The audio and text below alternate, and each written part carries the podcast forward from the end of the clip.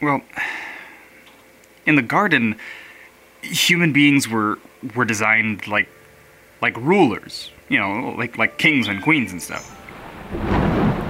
I mean, to really understand this, you you have to understand how God is introduced to us by the biblical authors, and, and, and then take a look at these kind of parallels between the, the God of the created order and the human beings he makes. First, you gotta understand that God is set up as a great king in the opening chapters of the biblical epic. You know, in the, in the ancient world, kings they, they create order, they create borders, they create safety, and there was no question the gods were in charge. They did all the above, and therefore were kings of existence. And then, more than that, actual kings in existence at the times, you know, like pharaohs and those guys, they were said to be made in the divine image. Because you were a king, you reflected the likeness of the gods who were also kings. So to bear the divine image meant to be a, a king or, or, or a ruler. And so, and so in, in this story, in the biblical story, God commands these, these dirt creatures to have dominion, to multiply, uh, so that this magnanimous order of God could radiate out of the Garden of Eden and into Eden and, and likely beyond. So the, the humans, Adam and Eve, they're undoubtedly written as to reflect the kingship of the Creator God. But the important thing to realize, Austin, is that at no point are the human beings characterized as, as those who would usurp the kingship of the Creator God. The human kings, they reflected the true king, but they would never be the true king themselves. And though they were commanded to rule over the beasts of the field, they failed to exercise their kingship, their authority over the serpent. This rips them from their dais. They're thrown to the ground from which they were created. This is why it is said that human beings have a marred image of God, you know? Because they don't properly reflect the kingship of the true king of creation. They, re- they reflect a, a dim, a marred version of that kingship. And, and that marring often leads to unrighteous injustices to reflect properly the true kingship of God is to be oriented properly as a servant to this true king. Though humans were created to be leaders in the world, they were created to be subjects to the king. And so that's why today, in your episode on James, the story of that letter is written to the 12 tribes in the dispersion. You know what? Let's explore.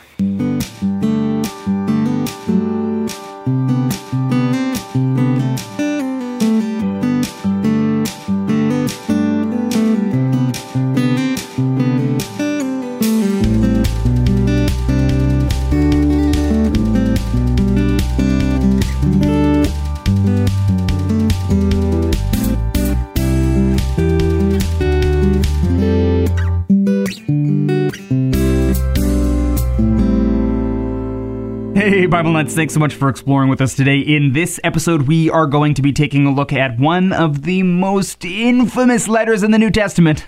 Martin Luther did not approve of the canonicity of this book. It has confounded theologians and laypeople alike for centuries, but today, you and I, with the half a brain between us, are going to figure out just what this book means.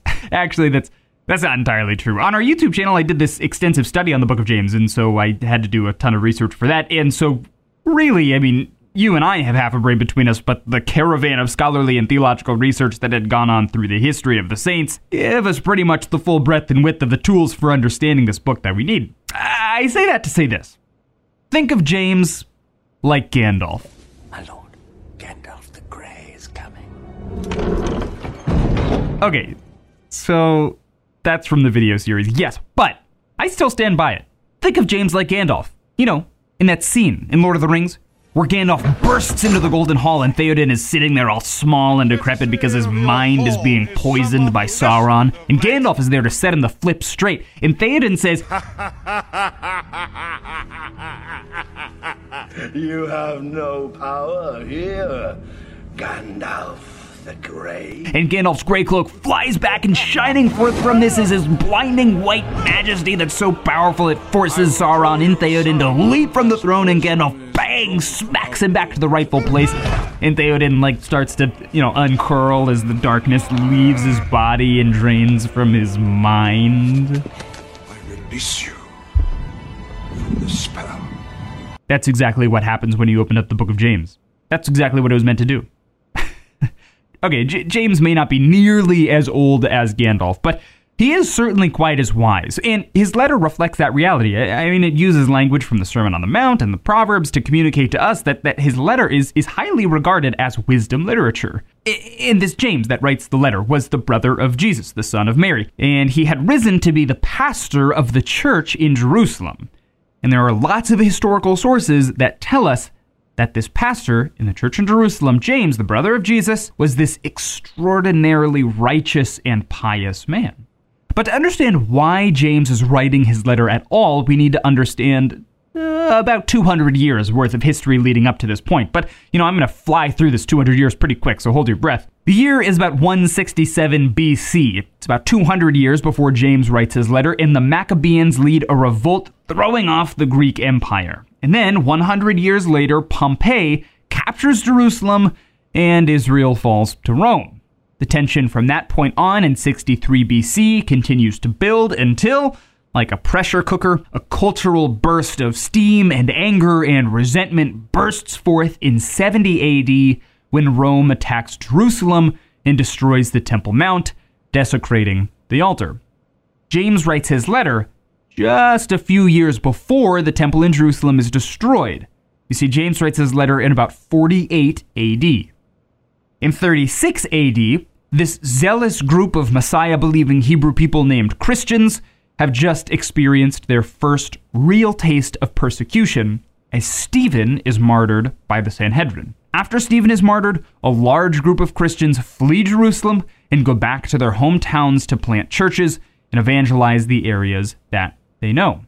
This leaves James's church in Jerusalem eviscerated, and many of the high leading officials, the elders, the wise counsel that James had flee along with them.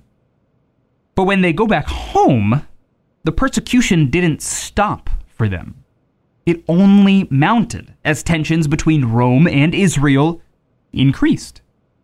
By the point that James writes his letter in 48 AD, we can assume that his recipients are on the brink of apostasy. They are able and willing to abandon the faith that they have held fast to for quite a while now because of the persecution that's come up against them. But very much in line with the character of the Lord, James sends this letter as a message of encouragement, holding fast to them and their faith in God. The context of the letter of James is is steeped in mystery, however. You know, we know the information that we just disclosed, but after that, I mean, we're basically lost. So when James starts off his letter by addressing it to the 12 tribes in the dispersion, what does that mean? Who are the 12 tribes in the dispersion? Well, there are basically three ideas as to what this this line could be in reference to. Either one, the 12 tribes could be referring to all Christians everywhere. You know, since James would have seen parallels between the estranged Christians who have fled Jerusalem and his own nation after they were exiled to, to Babylon. Perhaps James is using this as kind of a colloquial term to describe Gentile and Jewish Christians all over the known world. The second idea is that since this line is so culturally relevant, you know, the 12 tribes in the dispersion, that it refers exclusively to the messianic Jewish population of Christians and it rejects a Gentile reading altogether. But the third, and to me the most likely and most convincing option, is that this letter is written to a set of 12 or so high ranking Christians that fled Jerusalem after Stephen was martyred and have planted churches in all these different provinces around, you know, Asia Minor and the known world at the time. Yeah, I like this interpretation because, you know, it, it anchors us to a historical event, Stephen's martyrdom. It puts borders around our interpretation so that, you know, we don't think this letter is speaking directly to us for all circumstances, since none of the other letters do that. And it allows us to see the purpose behind James's letter more more clearly. And so, well, I'm sure there are a lot of really strong arguments for one of the first two options, and I'm sure people way smarter than myself will disagree with me here. Let's just say, for the sake of ease and for the sake of consistency, that we are going to take the third interpretation, and we're going to use it as our jumping off point so that, so that we can move forward. So, so we're going to say that James is writing to a group of 12 or so estranged pastors who are ready to abandon the faith. Pastors, you know, that, that really important role we talked about a few episodes back. The leaders of the church that have an incredibly hard job. Yeah, those guys are ready to bail. So James is writing an exhortation to them. He says, Do not lose hope in the God who brought you salvation when you experience hardships and trials. Don't lose hope when you experience hardships. That's how his letter starts off. There are two ways James begins to paint, two ways that we can deal with the affliction that comes up against us. The first way, the desirable way, James would say, is that our affliction would lead to insights into the nature and character of God, and then those insights would then lead to a greater degree of, of wisdom, and that wisdom would then generate within us this profound and deepening faith. But the second way, James warns, is, is a more sinister, a more corrupt way that when hardships come over us, they overcome us. And the way hardships overcome the individual or the church is when their affliction leads to this lustful desire for a better life, for, for a different life. And that lustful desire of betterment then gives birth to, to sin. It forces us to lie, to steal, to cheat, and to murder our way to the top of, of whatever social ladder we need to scramble up to to get that, that better life. And sin, James says, when it is fully grown, brings forth death. In that death, that death that James is talking about, is a spiritual one. Now, okay, this is only an interpretation. I'm going to use the context to make an educated guess and say that it is likely that James is referring to an idea that he has created throughout his letter. That people can easily get caught in this web of sinful desires the reason why it's so easy for people to become entangled in this web of sin is because at some point in their life, they see that they never were really alive to God at all. In the Greek, we can see this theme clearly. When lust overtakes us and sin is created time and time and time again, to the point where we don't even care that sin is the way of our being, and then it just shows us that We've been dead all along. We were never really alive. And so that may sound really strong. That may sound like really strong language that James is saying, you guys who are the pastors of these churches may not actually be Christians because you don't care about anything that's happening in your life anymore.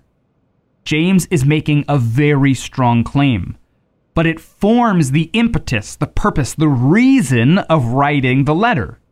He is imploring his audience. He is he's begging his audience to examine their true spiritual state of being. He's claiming that his audience, these 12 tribe members, the, the, the people who we're assuming are pastors, may not actually be Christians after all. And as he goes on, he will show us how the most precise way that we can tell that they're not Christians is because they don't even care that they're not followers of Christ anymore. If someone walked up to them and said, Hey, you're not a Christian, James says their heart is so hard, they wouldn't even care. Sin has revealed to them that they are dead. They've been dead all along. They are stuck in this cycle of sinful desires. And to James, that's the worst possible reality. I hope this is beginning to make sense because we haven't even gotten to chapter 2 yet. but but if his reason for writing the letter is to make sure that the people receiving it examine their spiritual lives closely under a microscope, then he rounds out his first chapter by giving us his theme uh, on, on a silver platter. I, I, I mean, the last line in the first chapter is be doers of the gospel, not hearers only. Now, many of you following along in your Bibles may be wondering how I got that wording. So let me just say the quote. it's be doers of the word and not hearers only. But throughout the New Testament, the biblical authors use that, that Greek word for word, logos. It, it really means reasoning or reason. The biblical authors use that word logos to refer to the gospel time and time again. Jesus does this all the time in his parables. And so it means that James's theme here is going to be that the gospel, the message that Jesus Christ reconciles sinful humanity to the Godhead, ought to inspire his audience to live their lives worthy of that calling. That they were freely reconciled to God and given the inheritance of Christ for nothing, that should inspire even the weakest of faiths to be invigorated once again, at least to James anyway. And so then James goes on to paint seven vignettes of, of how the church often fails to live out the calling that they've been called to. He says, We show favor to people based on external factors. We are unwilling to help people in need. We speak irrationally. We boast in our strengths. We, we create needless divisiveness and quarrels. We, we don't trust God's sovereignty. We lust after wealth. And all seven of these vignettes focus around one central idea that's found in James chapter 2. In this, this chapter is an infamous chapter where James James says outright that faith, if it does not have works, is dead. And it sounds like a direct contradiction to the rest of the biblical epic that we've explored this far. but take into consideration the context that we've already set up and Let's really dig into this line here. Let's explore it. We see that what James is getting at is what he's been saying all along. A faith that does not believe in God is no faith at all. A faith that believes in anything other than Jesus as the Christ is not a true faith. And he implores his readers here, he implores them to ask themselves would they be affected if Christ was not their king? Because if Christ is not their king, then they are not his subjects. At the end of the letter, James gives one final encouragement to be patient in suffering, to rely on prayer. He exhorts them to bring anyone that has wandered from the faith back to the faith by reminding them of the glory of the gospel and the kingship of Christ.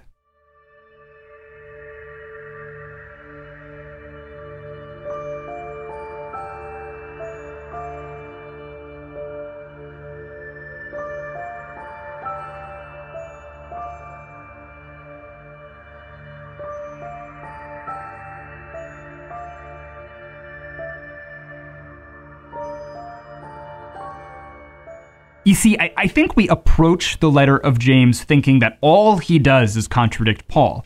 But when we do that, I mean, I think we've decontextualized both James and Paul. because they're, they're two different authors with two different ways of argumentation saying the same thing, and we all go crazy. But when you strip them both down, you know, you have to ask what is being said when everything's stripped away. I mean, Paul says, as we've discussed in every one of our episodes up until now, that obedience comes from the thankful realization of what Christ has done.